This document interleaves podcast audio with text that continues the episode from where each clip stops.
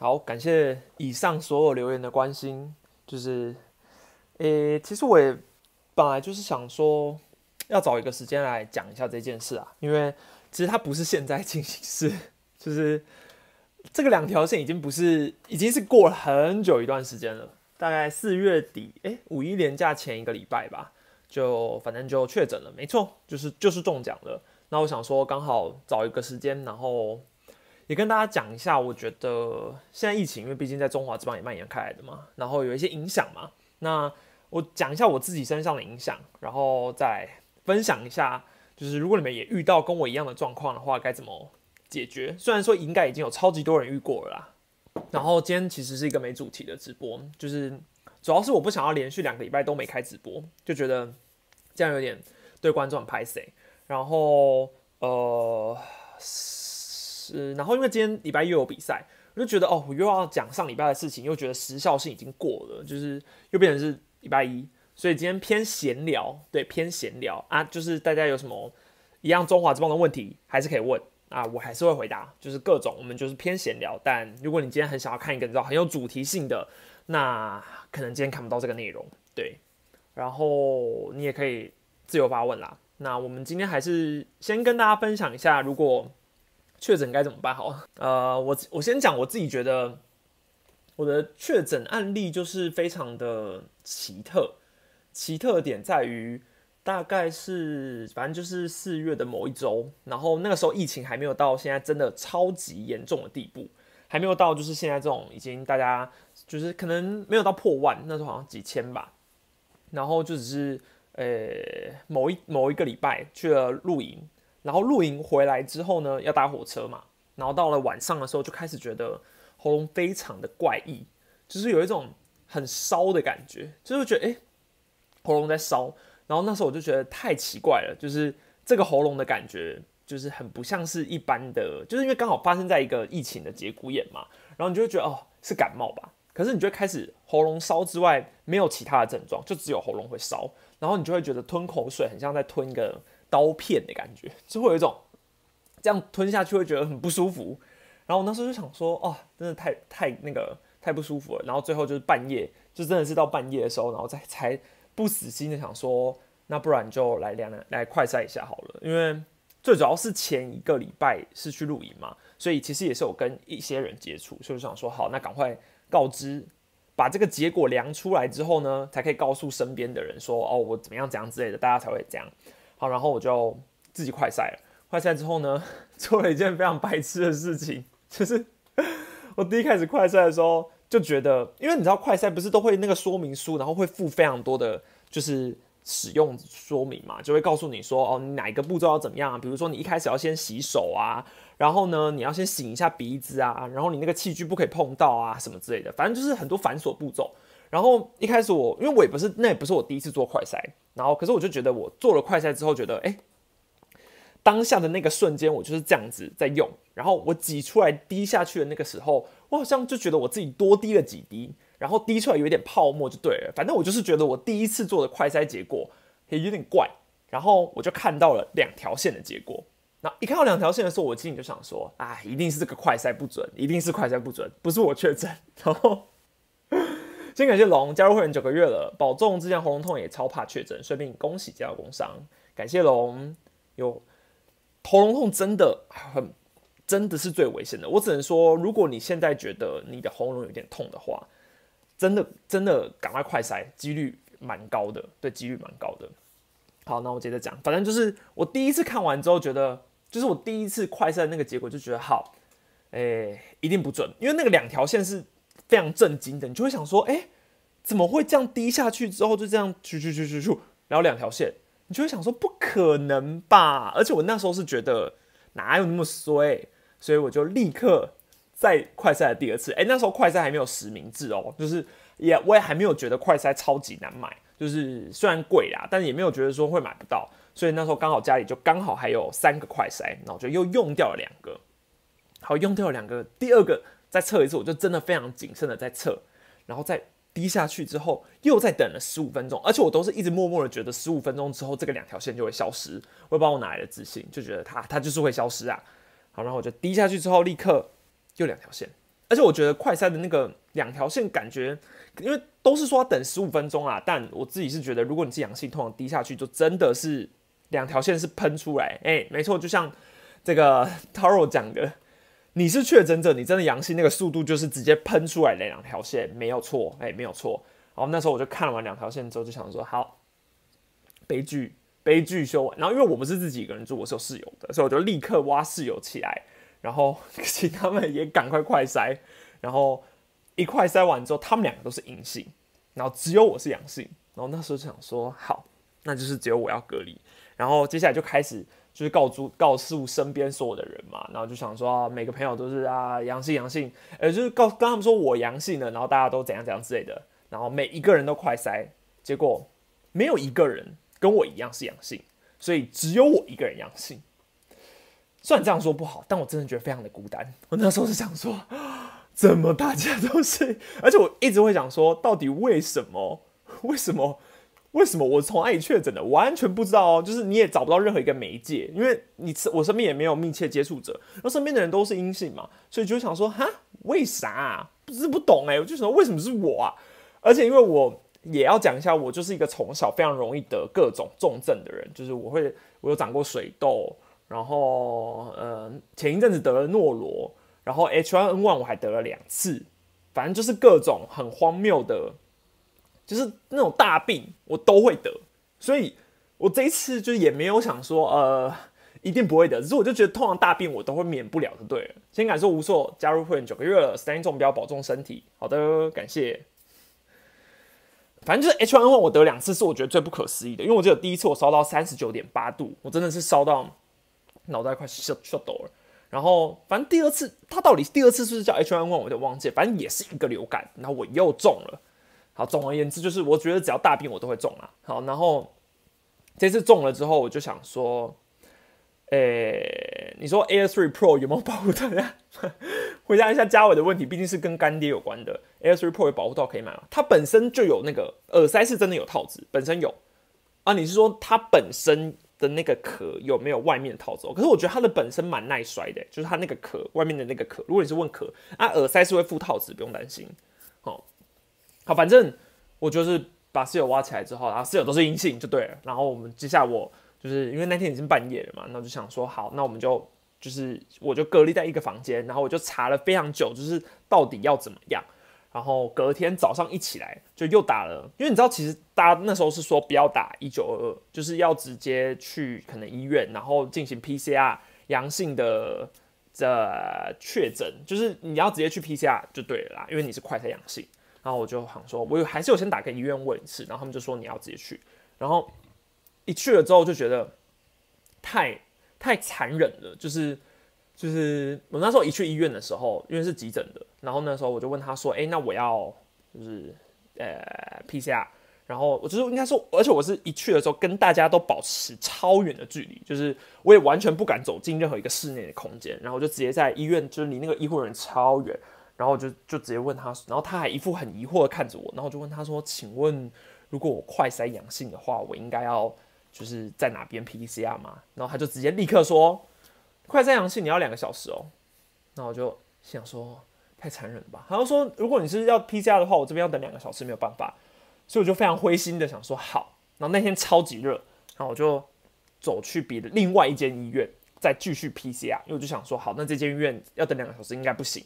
然后就看有没有，他就是叫我去那种社区检验所就对啦。可是社区检验所我那时候真的找不到，就我真的也不知道那里，就我还搜寻了很久，然后附近真的没有社区检验所。先感谢 Catherine 六零四一九的董内，祝三林早日康复，保重，谢谢你。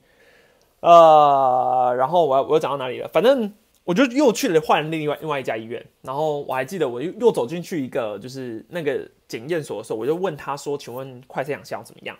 然后反正问完之后，他又给了我一个非常沉脸色一沉，然后就说：“呃，阳性的话没有办法在这边确诊 PCR 什么之类，反正你就是要去另外一个地方，要去急诊的地方就对了。”就我又走去了另外一个急诊医院，然后好好家在这两个急诊医院可能走二十分钟就还可以到，所以我就想说好，那就算了，然后就也去验，然后一验的时候就觉得，哎，身边的人那时候一去一走进去就发现身边真的都是快筛阳性的，因为蛮蛮正常的，而且那时候他就直接问我说，哎，你是呃什么症状吗？那我就说我是快筛阳性，然后他就立刻跟我保持一个非常大的距离，然后我们就开始检测，然后反正我觉得等 PCR 的过程很难熬啦。然后其实 PCR 你说痛不痛吗？我真的是觉得还好诶、就是我身边的人是觉得很痛，就是有觉得哦。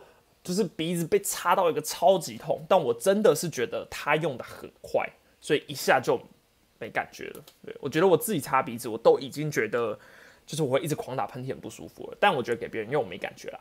好，反正隔天我就知道 PCR，就是那一天晚上就要一直查，查完之后就知道 PCR 阳性了，然后就就这样，然后 PCR 阳性之后就开始漫长的度过十加七，然后因为反正我本来就是一个外送就是重度使用者啦，所以。对我来说，不出门没有很难，然后就先度了十天，然后再过了七天，然后因为七天是可以出门，就是你只要快筛阴性就可以出门。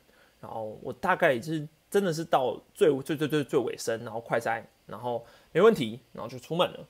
然后所以正式解隔的时候就已经没事了。但是我自己是觉得我的喉咙还是没有到非常好，就是我一直觉得我有后遗症，但我不知道每个人的案例，因为我有查了非常多人针对于。就是这一次得到之后，后面的一些一些不同的状况啦。但我自己的状况是，我有到现在我还是觉得我的喉咙有问题。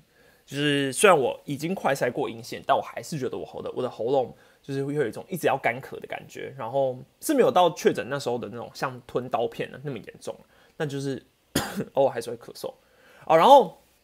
重点在于吃，对吃药有一个有人讲讲到重点，就是我觉得吃药是一直觉得很神奇，就是我原本以为会有针对，比如说确诊者，然后一个找吃药啊什么什么之类的，然后会有一套流程。但当那个时候我去看的医院，然后他们原本是完全没有给我药的，就是 PCR 完之后，就是你就可以直接离开了。然后，呃，我还因为我那时候是觉得很热。所以就是我一直觉得我摸是觉得有点发烧，但是原本是觉得还好，然后后来我就去跟护士讲说，请问是这样就 OK 了吗？我是可以走了吗？然后他就说对，然后怎样怎样之类的。他说你没有量体温吗？我就说我也完全没有。反正我觉得医院一开始是非常乱，因为在我那个时候是几千人的嘛，所以已经是呃很多确诊者了，没有办法那种大家给你一个就是大家特别关注你的这种概念，就是没有没有这种状况，就是。诶，全部人都好像还在学习要怎么处理这个症状，所以当时我完全能够理解医护人员的辛苦啦。只是，诶，我原本以为我没有药吃，然后是因为我问说，那我发烧，所以我，然后他才他还说，诶，那我帮你量，然后量完之后说，哦，你有发烧，然后你发烧才会真的给你药吃，不然他他原本是说你就自己买普拿疼回去吃就好了。所以我当下真的是想说，好险我有吃到药，因为吃完药之后，喉喉咙真的隔一两天就 超明显的改善，就不不会那么痛了啦。哎，没有给没有给我吃新冠一号吗？没有，真的没有。就是呃，加上我也很怕中药啊，但是真的开的药就是西药。然后大家都一直问说有没有理赔嘛？没有，因为我没有我没有我没有保保险。这真的是告诉在座的大家，线上五百六十五人。请你们记得要保保险，虽然我不知道现在保险还保不保得下去了啦。好，反正以上就是我就是确诊的一些小小分享啊，分小分享啊，这个也就是我只是觉得，但是我看聊聊天室有好多人也都确诊哦，所以我蛮不孤单的。所以我觉得就是 PCR 现在真的是很难呐。所以，我所以我觉得后来改说快筛阳性就刺痛确诊，可能真的好一点吧。还有人排六个小时，哇塞，那真的是有讨论有差哎。讨论完之后就发现，嗯，自己好多了确诊加一 PCR 只等二十分钟，所以现在这是一个线上确诊取暖室。我的确诊案例分享完了，大家有什么问题想要问吗？刚好最近也破六万订阅了，所以来一天 Q&A。确诊前面会很痛苦吗？嗯，其实我觉得就是一般感冒，真的，只是大家给你的关心会很多。就是我身边的人一开始，比如说家人啊什么之类的，都难以置信。我觉得我确诊，但五天后会考不敢筛，会考真的很尴尬哎，这我真的不知道哎，这我真的不知道。但是理论上是要吧。不然你会考你那个教室，因为传染力是真的很高，传染力是真的很高，不要看轻它，它真的是很高。确诊心情要怎么调试哦？其实也没有什么好调试的，真的，就只是觉得啊，不能出门。然后我觉得，嗯，可能我觉得以哦，然后我再还要讲一下，我觉得以球员确诊的那个案例来说，其实，其实我觉得大家现在都应该都只是觉得很正常的吧，就是也没有人觉得怎么样，对，也没有人觉得怎么样，就是就是这个很正常的状况。然后我觉得球团后面的处理其实也都很正常了啦，就是不管是嗯呃开始公布名字，或者是整个球团的处理方式，然后比如说。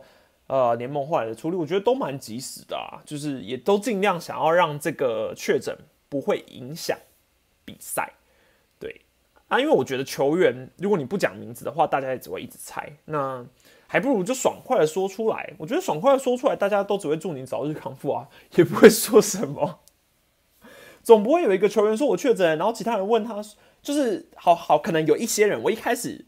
想一开始知道我自己确诊的时候，我确实也有在想说，哦，会不会有人会觉得说，哦，是不是你都去一些你知道，呃，什么深色场所啊，还是什么很不自律啊，才会这样？因为你知道台湾一开始是就是每天大概个位数确诊嘛，对吧？但是后来的状况就完全不是这样了啦。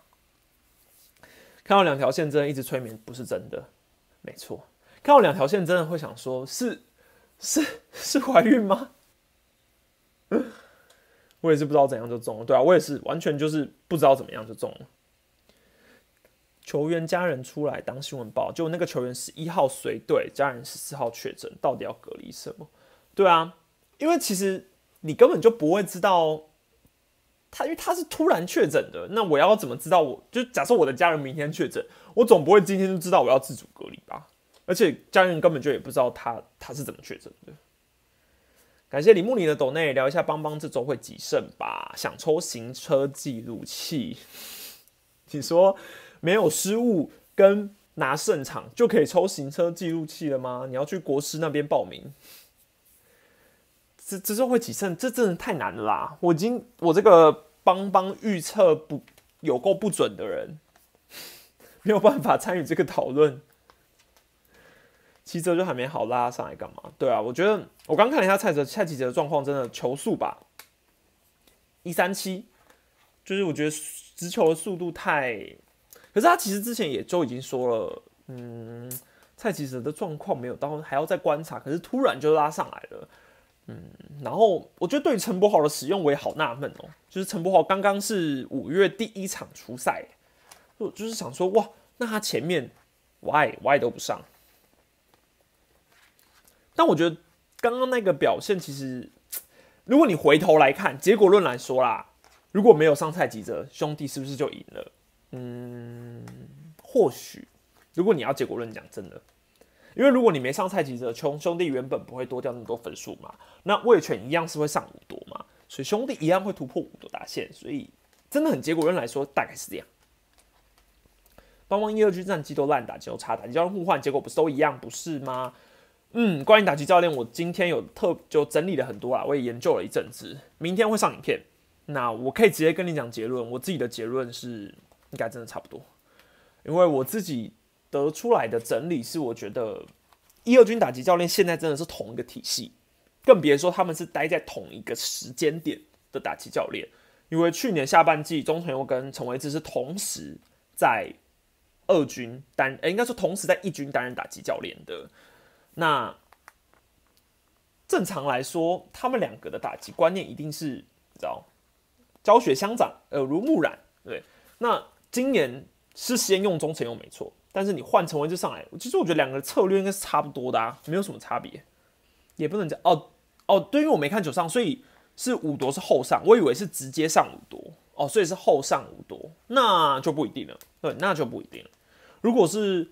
直接就上五多，比如说八比二的时候，魏权要直接上五多，那兄弟可能就有翻盘。但因为不是直接上五多嘛，哦对，还有隔离我还要讲的就是，也不是抱怨，好算是抱怨，就是一开始真的完全不知道有什么隔离通知说，而且我身边那时候所有的密切接触者，每一个人都在问说，那他们要申请保险，他们需要隔离通知书，他们要被框列，他们要收到简讯，怎么怎么之类的。然后我一个确诊者完全没有收到简讯，所以我就想说，然后大概过了两三天之后，就是才有人卫生所啊打打电话来说，哎，那你现在确诊状况怎么样啊？然后开始调查啊，然后调查完之后呢，本来是说，因为那时候快筛就很不够了嘛，所以想说会送快塞来，或是会送一些急救呃急救包来之类的，结果到我现在已经完全解隔了，我还没有看到我的急那个急救包跟快塞试剂。所以我相信他应该是不会来了，或是真的来了，那我也用不到了，可能要预备我下一次确诊用吧。为什么不找新的羊打胶？嗯，这是一个好问题。但如果你从我不知道到底是换领队之后，富邦新的贯彻的政策政策是不是就是不要请外籍打击教练，还是预算上？maybe 有了限制，我也不知道。对，老实说我不知道。嗯，因为我觉得外籍打击教练这件事是在蔡成儒领队在任的时候，每一年都有的，这是事实。二零一七、二零一八、二零一九、二零二零、二零二一，每一年都有外籍打击教练。但是二零二二年，也就是今年刚好换领队之后，外籍打击教练都就没有了。所以你说这个当中会不会跟领队有一点关系？我觉得 maybe 吧，对，maybe。感谢无数的抖内上博号很难，简直莫名其妙。博号好歹可以用球和球速和球位硬吃，其实根本就还没好。这场完全输在教练团。好，我理解你的愤怒，没事没事没事。但不知道啊，其实不知道博豪是有，因为如果连这一场都没有上，那我可能会怀疑陈博豪是不是有受伤，对，会不会有什么其他的状况？但这场也上了，然后看起来调整没问题，对，所以。我觉得可能教练团纯粹只是想说，在落后五分的落后三分的时候，让蔡记者上来先调整一下啦。只可惜忽略了自家打线其实是有办法打这么多分。我两条，对我两条，你可以倒回去看。富邦今年季末终于有好理由淘汰一堆老选手吧？嗯，有吗？有有理由吗？而且真的可以淘汰吗？难呢。每每一个老老球员的薪水都很高哎，对不对？那突然就全部淘汰了，我觉得实际上想是这样想啦，要做到是很难啦。罗萨到底脚好了没有？这应该问罗萨。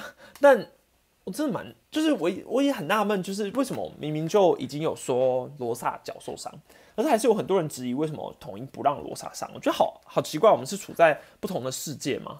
就是既然教练团每周其实一定每一周都有媒体问说罗萨的状况，罗萨的状况，罗萨的状况，然后也一直说哦罗萨脚还没好，罗萨脚还没好，罗萨脚还没好，那就是真的脚还没好吧？是什么原因想要快塞？喉咙痛，非常简单的原因就是喉咙痛。喉咙痛绝对是我身边所有人全部都是第一个症状就是喉咙痛，所以如果你真的喉咙很不舒服，就是你有立刻觉得喉咙痛的话，不是心理作用的那种喉咙痛，是你吞下去就会觉得。就是怪怪的，那就是有问题。陈冠宇真人和霸凌觉狂威什么时候回来？你问了好多人，其实媒体都有一直在跟进这些状况啊。看最新的报道都知道。那霸凌觉现在好像是脚的韧带嘛，如果是真的有伤到韧带，那就有一点危险。那狂威至少还要一周啊，因为他是阳将十五天嘛。方教练报名抬杠测试会，觉得他能重回中职吗？我只能说，如果我是抬杠，我绝对用。嗯，应该说，我觉得就是话题性绝对很大，对，不止话题性嘛。然后我觉得这个故事本身对于新球队而言，算是非常好的一个一个一个帮忙也好，因为毕竟你以呃以教练，就是他本身就呃在 YouTube 界已经有很长时间的发展了，然后不是说让拿他来当教练，是我觉得。如果他的身手是球团评估说，哦，他确实是还能打的，还能打的，就是当然前提是他觉得他还能打，那当然没问题啊，对不对？那测试会来说，因为台钢总是要拿网罗非常非常多的球员嘛，对啊，那呃，在呃，不管你说是给一个圆梦的机会也好，或者是你说是一个尝试也好，我觉得只要他有过一个门槛，我觉得蛮有机会的啊，对啊。但当然我不知道实际上测试会的表现会是如何嘛，所以我们就跟进方教练的影片。对，应该如果有机会的话，测试会也会去啦。对，因为前阵啊，对，要特别补充一下，因为前阵子真的已经就是这个确诊，所以我们完全没有去球场，所以跟球场大概脱轨了一个月左右的时间了，所以一直没有找更新的资讯可以分享给大家。那差不多啊，因为现在疫情状况也是还很严重啊，可是我想说，我应该得了一次，应该会比比其他人还要更风险低一点点。对，低一点点。感谢，我不会念你的日文，这是在考我吗？感谢你的抖内，感谢这位日日日呃日日文同学的抖内。因为工作地点的关系，每三天都要做快筛。上周四店内一人确诊，上周六换成店长确诊。我不但是我妈的亲密接触者，也是我同事接触者。但店现在店内只有四个人，要打三个班，又调一个人出去支援。嘿，没错，就是 Seven 的直营店。好。看得出来你现在非常的痛苦，而且你还每天筛都是阴性，你你天选之人，天选之人。啊，是说我哎，是说我也很想要讲一下，虽然我三剂都打满了，但是我是我打的非常奇特，我是 A Z B N T 莫德纳，哎，所以诶三剂这个三剂都打不一样的，并不代表你不会确诊啊，所以所以跟大家经验分享一下。有人说是天然的第四剂，对啊，好像有人说这还他也算是。就是我也查了很多，到底会不会重复感染？因为我这几天又是觉得喉咙有点不舒服，所以我又快塞了一次，但又还是阴性，所以我就觉得好，那应该没事。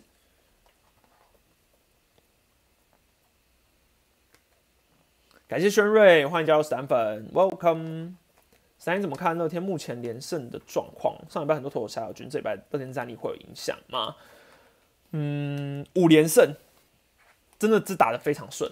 对啊，那我觉得乐天现在真的是上半季真的已经完全没有人挡得住，目前的状况是这样啊。但是投手战力，你说霸凌觉得受伤会不会有影响？一定有啊。那加上他少一个羊头，可我觉得乐天刚好现在这一波是有梅雨季的，然后桃园球场先天性的，呃，只要有下雨，通常都很难以开打，所以我觉得这也会让他们的轮值得到一点缓解啊。加上王云正的付出，我觉得乐天今年最 surprise 的是他们的。投手而不是打击耶，所以我觉得乐天今年的投手强的不像话。对，然后不管你说，我觉得战术确实有很大的提升。然后电视辅助判决，这个我记得过去我看龙猫在挑战的时候很容易失败，但今年的成功率真的有吓死人。所以我觉得，嗯，确实也可以说是乐天的制服组给龙猫的耐心在第三年真的变。就是真的有长出来的感觉。那当然，加期嘛，现在正处在加期的状况，所以我们就静观其变。嘿，静观其变。兄弟当时五虎将都敢砍，换来好战绩。邦邦有心无心，一念之间。呃，说真的，兄弟五虎将的那个期间呐，我还只是一个很一般的球迷，就是我也不是一个。哦，已经有在开始研究这些写专栏的，或是当个 YouTuber，完全没有，我就只是一个一般球迷。所以那时候看到这个状况的时候，我也是非常的想说，怎么怎么可能会试出这么多人，然后为什么会有这么这么多异动？但当我后来变成一个 YouTuber 之后，去重新的改革完之后，就会觉得，哦，原来兄弟当初是想要做这件事情。然后我觉得最主要是老板是挺的，对，那老板支持这个举动，这个举动要发生就没那么难嘛，因为是老板想要的改革，那。富邦老板会想要这样的改革吗？对不对？这个我这我觉得是一个蛮大的变因啊。感谢这位，我真的不知道你的名字有，但是欢迎你加入史丹芬，感谢。虽然我一直叫不出你的名字，但你还是愿意加入史丹芬，我觉得非常感谢。布雷克上册投球内容，史丹觉得怎么样？嗯，老实说，我觉得布雷克现在就是二零二零年的他，对，二零二零年的他还是有压制力，因为。身高的优势跟你说，让他让打者看起来有一百四变一十五的这种魔力，我觉得布雷克还是在啊，我觉得布雷克还是在。但但当他的面对乐天那场比赛，其实我觉得过去他对乐天本来就不是多稳，然后嗯，那一场比赛的失头球，你说前面两颗，呃，比如说被打直插球，然后被打那个像被朱玉选的那一颗，其实也不是真的夺失头，它也是有掉下去，只是被掌握住了嘛。那直球的球速确实没有跟去年很快。那乐天本来就是现在打击最强的，所以布雷克偶尔被打爆，我觉得可以接受啦。但你要观察的是他会不会继续一直被打爆。对，那有人可能说啊，这一场表现不好，那就要换下去休息一下了。我觉得倒还不用，还不用到那个程度。那一定有很多有很多人在讨论说，到底他跟林丹的搭配换成陈冲有没有影响？当然有啊，一定有影响啊，不可能没有影响。但终归来说，他是因为球路偏高或是压制力下滑才被打的，不是说配球上面有一个非常明显的问题。至少我看起来是没有到非常明显，对，没有说觉得。哦，好像捕手硬要丢这个球，然后他要要怎样？然后是因为配球重复性太高，也没有，他是一直被一直挨轰，对，我觉得状况就是差嘛。那只能说有林丹一定是非常大的加成加分的作用，因为他们两个已经这么熟悉了，连续三十几场吧都是先发蹲补搭配，所以安定感一定有不同啊。而且对于布雷克来说，他应该也算是。比较临时知道这件事的嘛，因为原本林丹然是等于是赛前才通知说他确定是披萨阳性，可能大家大概前一天才知道这件事吧。那整个投球的策略来说，就要重新去沟通啊。还有今天没比赛，一看高雄比赛还是我像的比赛，看完比数心凉了。哎，对，刚前面大家才讨论过七比八，哎，我看的时候是二比八啦，啊，我一开直播变七比八。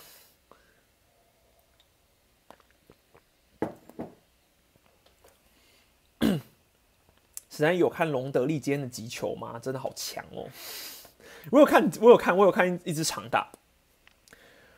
嗯，我是真的很希望中职的洋炮代表们至少可以稳住阵脚啦，拜托，不要就让洋炮世代就这样毁于一旦了。就是各球团现在看起来好像，好像又慢慢的要回去三羊头了。感谢无数的斗内，不是我加减有差啦，头补相信很妙的，对啊，我觉得一定有差啦。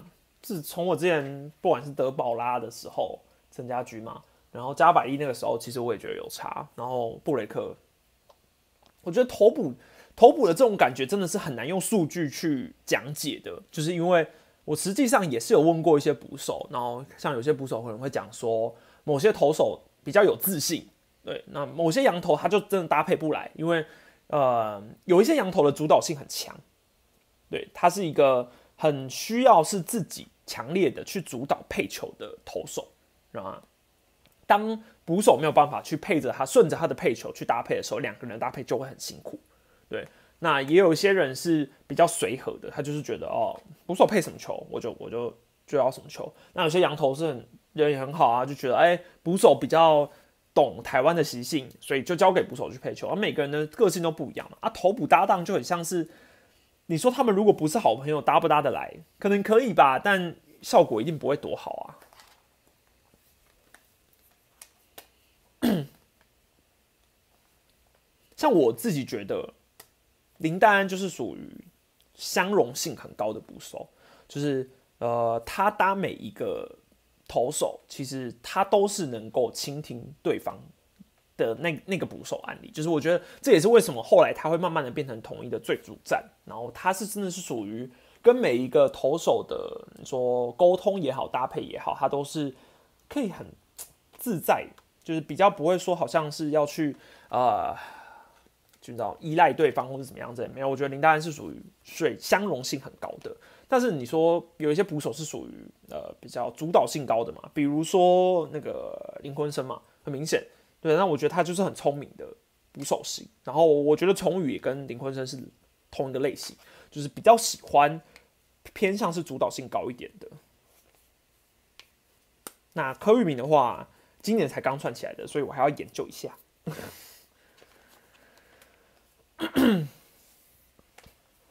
四羊蛮希望的，羊炮比较好看，看布雷这张很爽。对啊，但是布雷那个年代已经超级久。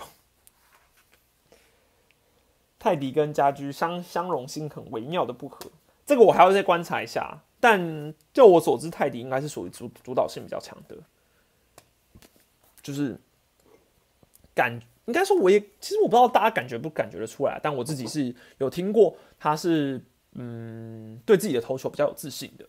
但我觉得这也很合理，因为毕竟他也知道他的实力在哪嘛。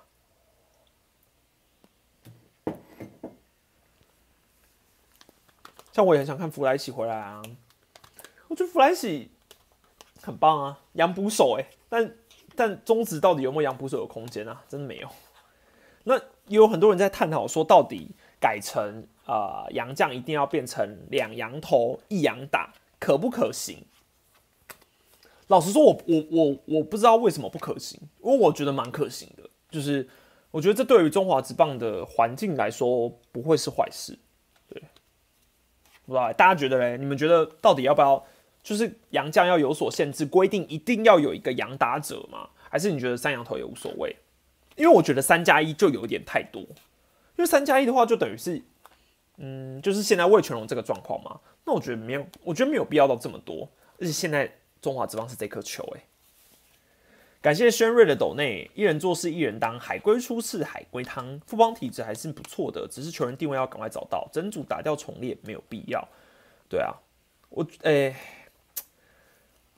我觉得体质是不错的，可是对那球员到底要怎么打掉重练？就是我觉得这个打掉重练比较说的是他们的策略性吧，就我也很想很想知道。整体的策略到底是谁？对，到到底他的一呃领导的人到底有没有改变，或是还是每一年都只是一直在换教练团换教练团？可是呃决策者一直都不是教练团，这个我觉得这差别很大。如果教练团没有办法有权去做每一件事情，那换再多也没有什么用。一定啊！我要阿福，祝总还我福来喜。可是。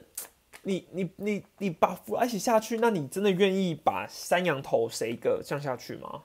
虽然说泰迪现在好像是表现最不好的，然后上魔力上场又投的比较稳，投的比较不稳啦，但 没道理啊，对不对？没道理把羊头换下去啊！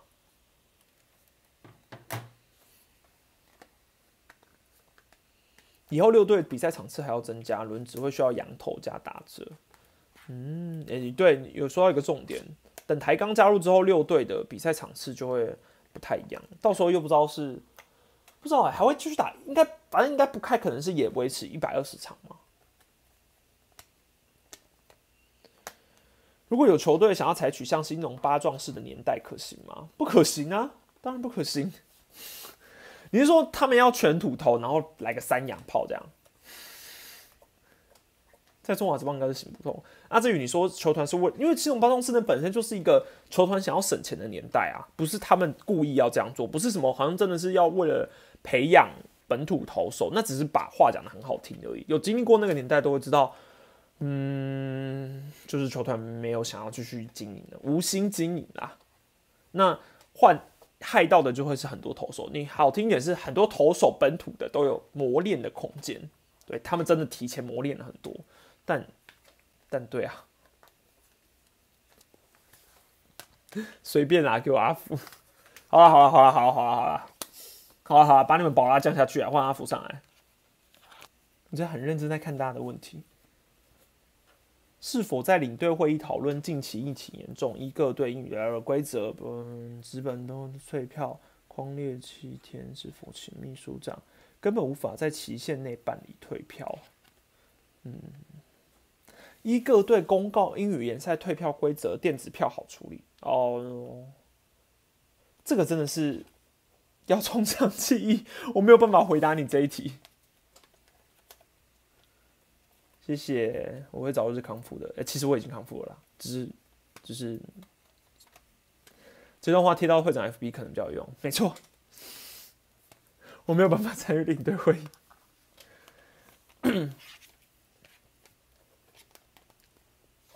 那你想问，为什么新农二零一零被剃光头就不想经营啊？他们都玩那么多年了，嗯，就以那个时空背景来说，二零一零的新农牛有一种程度是是觉得说，在他们的二连败之后，二零一零是最强大的那一年，对，有正田数嘛，然后整个球队的战绩，我如果没记错是年度第一嘛，然后上半季冠军打进去就是最后的季后赛。可是却换来一个你知道被剃光头的结果，这个我觉得他们会想要就是突然就不玩，或是突然就 cost down，因为因为老板一定会想说哇，就是又又就是我已经就是这么认真的在经营了，但还还是被剃光头，那可能就算了吧，就不要就不要再花钱了，或者是我觉得其实某种程度上来说，跟意大后期其实也有点像，对啊，但当然新农本来在那个年代，到那个票房真的很差。然后每一支球队其实都是维护着一个危险关系吧，就是你也可以说，其实大家都只是在等谁开第一枪而已。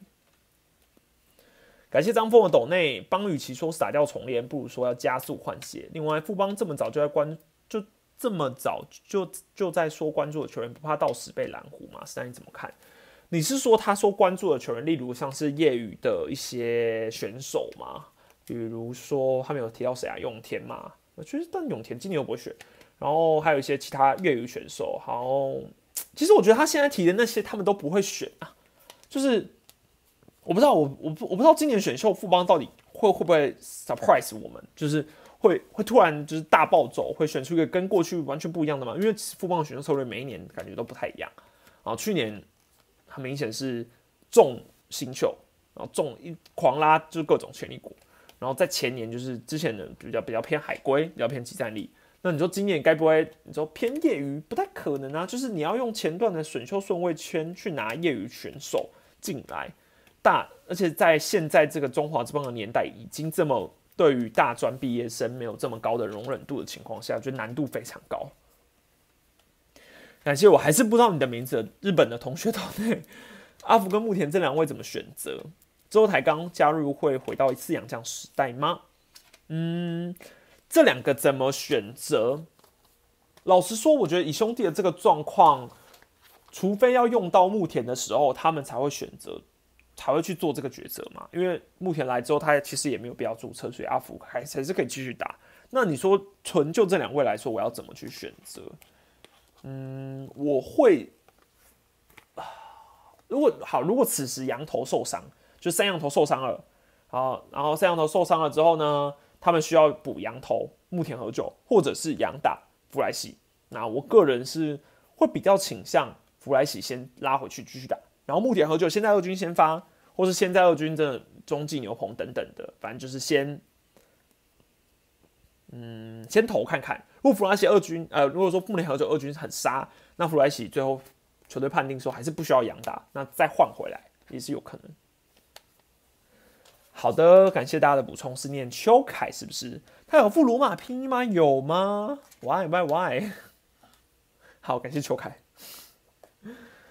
看林校长发言，如果选秀他决定，感觉未知数很多，还是我这边没有跳出你的罗马拼音呢？好，因为我也不知道，我不知道选秀到底会是新任领队主导，还是怎么样，还是真的是交给球探？因为富邦现在球探等于也是重新改组嘛，所以整个策略来说。又又又会很难猜，就跟过去我们认知到的是由沈玉杰带领的富邦球探团队就不太一样啦，所以我觉得这也是会是对我季中选秀专题的一个大考验吧。对啊，我是蛮期待的啦。然后今年的选秀其实啊，我还是要赶快再多跑一些现场啊，因为不然我这样子对于选秀球员的了解还没有很深。然后不管是业余的那些，其实我觉得要多跑现场才会了解，要跟球探沟通看看，然后知道说，哎，现在球员的状况如何。如果阿盖当年没有打假球，跟木田比赛就好，没有如果。但认为连可上半季如果回归对统一有多少帮助？很大的帮助。但是我觉得不用急啊，真的不用急，就是连可慢慢来就好，因为统一拼的也不是上半季。好，最后三个问题，讲三个没重复的。然后跟后面进来，但是不知道我到底是不是确诊的人。对，是确诊，但是已经过去了，已经过去了。我现在已经是康复了，没事。全索沙今年球速相比之前掉了五六公里，虽然三分数很少，但压制力跟以往差不多。全是，但你怎么看索沙的表现？嗯，就像我之前二军那那支影片，其实我那时候观察过嘛。我说索沙最快球速真的是一四七嘛。然后以现在一军来看，其实他的球速是一样，我觉得他还是实行的配速。然后没有，就球速大概就是真的是掉了四五公里吧。你说会不会有影响？一定有影响，因为对他的三振能力很明显是下浮很多，下下滑很多。可是感觉得上，他把球投进去造成打者的挥击还是有很好的压制力。那你说转速，因为他目前还没有在洲际出赛嘛，所以我还不知道实际上他的转速到底多好或是多惊人。那呈现出来的被打劫狱结果来看是很有压制力的啦，就很有压制力的。那那至于你说索沙还还是不是我们当年认知的那个王牌，我还是觉得不是了，他已经不是 S 级的王牌了，就是不像是我们现在说把索沙跟德保拉拿来对战之后，我会觉得好像是五五波的比赛，我我会觉得是德保拉占上风，因为索沙现在的的这个状况并不是那种季后赛可以一四七的那种王牌羊头，对，但至少是乐天现在这个策略是成功，因为毕竟霸凌爵受伤了嘛，啊，霸凌爵受伤狂位下去的情况下，索沙有稳住。所以我觉得这是好事。那我是觉得乐天还是可以再继续找备胎，毕竟他们现在已经蛮确定是一支上半季有很大竞争冠军的队伍了，所以他们应该要赶快的去找备胎。因为如果巴林觉得伤势不乐观，他们就会剩三羊头，那三羊头现在是不够的。可以说一下统一今年的选秀策略该怎么选吗？其实我觉得现在各队的选秀策略都很简单了，就是没有像。我过去认知的，其实我过去对选秀的策略有一点小小的误解啦，就是我我我会觉得自己球队有哪一些要补动的，就应该要优先选。比如说，我觉得统一现在缺一垒，好，那假设一垒有一个超好的游击手，比如说那种集战力游击手，第一轮，那统一你就要先选他。没有，其实不是这样，就是正常来说是要选那个阶段最最好的位置的选手，无关乎你的球队到底多不多。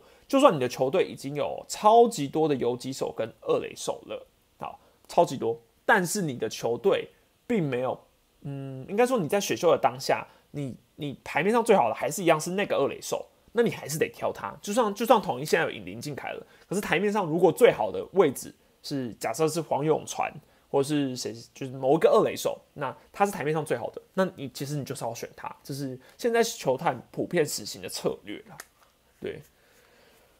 再说兄弟吗？是兄弟是这个策略没有错，但是我有听其他球队也是这个策略，就是因为其实兄呃通常都是在后段，比如说五六七轮的顺位，可能才会去想说，哎，自己球队哪边有洞，然后哪边去才去补，因为后段顺位了嘛。那大家其实台面上也没有说谁一定很好，或是谁一定怎么样，所以就可以比较偏补洞的策略去挑。可是以前三轮这种，通常都是选当下最好的选手啦。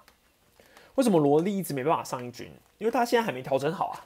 对他比较晚，他最晚来台的嘛，隔离最晚的，所以他还没有好。而且富邦对，而且富邦注册四个洋将了，没有错。现在有威迪兹嘛，范米特、巴蒂斯，他有个我忘了是谁，他的存在感怎么那么低？是谁？诶，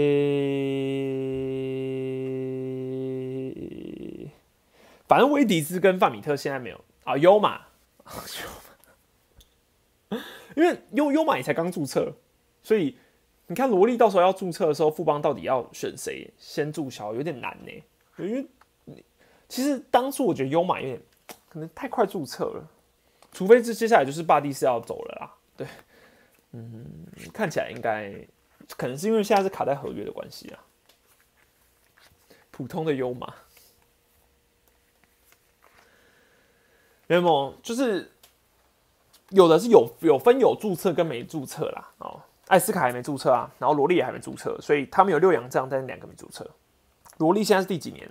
今年是第九年，所以今年他只要能够达标八十局，那他就会取得洋将资格了。但现在五月十六号了，他能达标吗？这个很重要。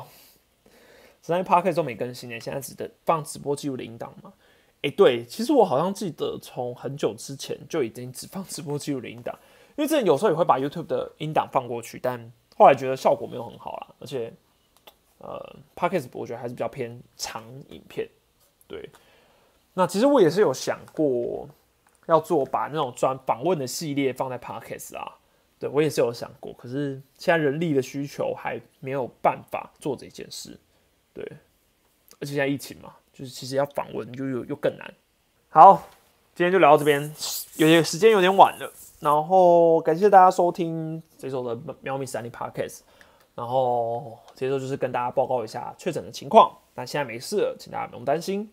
嗯，一样日更影片还是持续中。我在我确诊的时候，我可是没有，我可是没有倦怠的认真日更每一部影片，所以请大家也虽然说哦，对对对，然后我也虽然说就是因为我不知道最近这个影片的走向有没有差别啊，就是我不知道大家有没有感受到差别在哪，因为至少我已经不是像之前以前是那种都是那种放很短的影片，所以我把那些影片全部都舍弃掉了，现在就是都是长影片，然后都是尽量就是那一场比赛隔天中午完成分析，然后。希望大家会喜欢。然后今今天直播开到这边，那我们就下个礼拜见喽，Boop boop.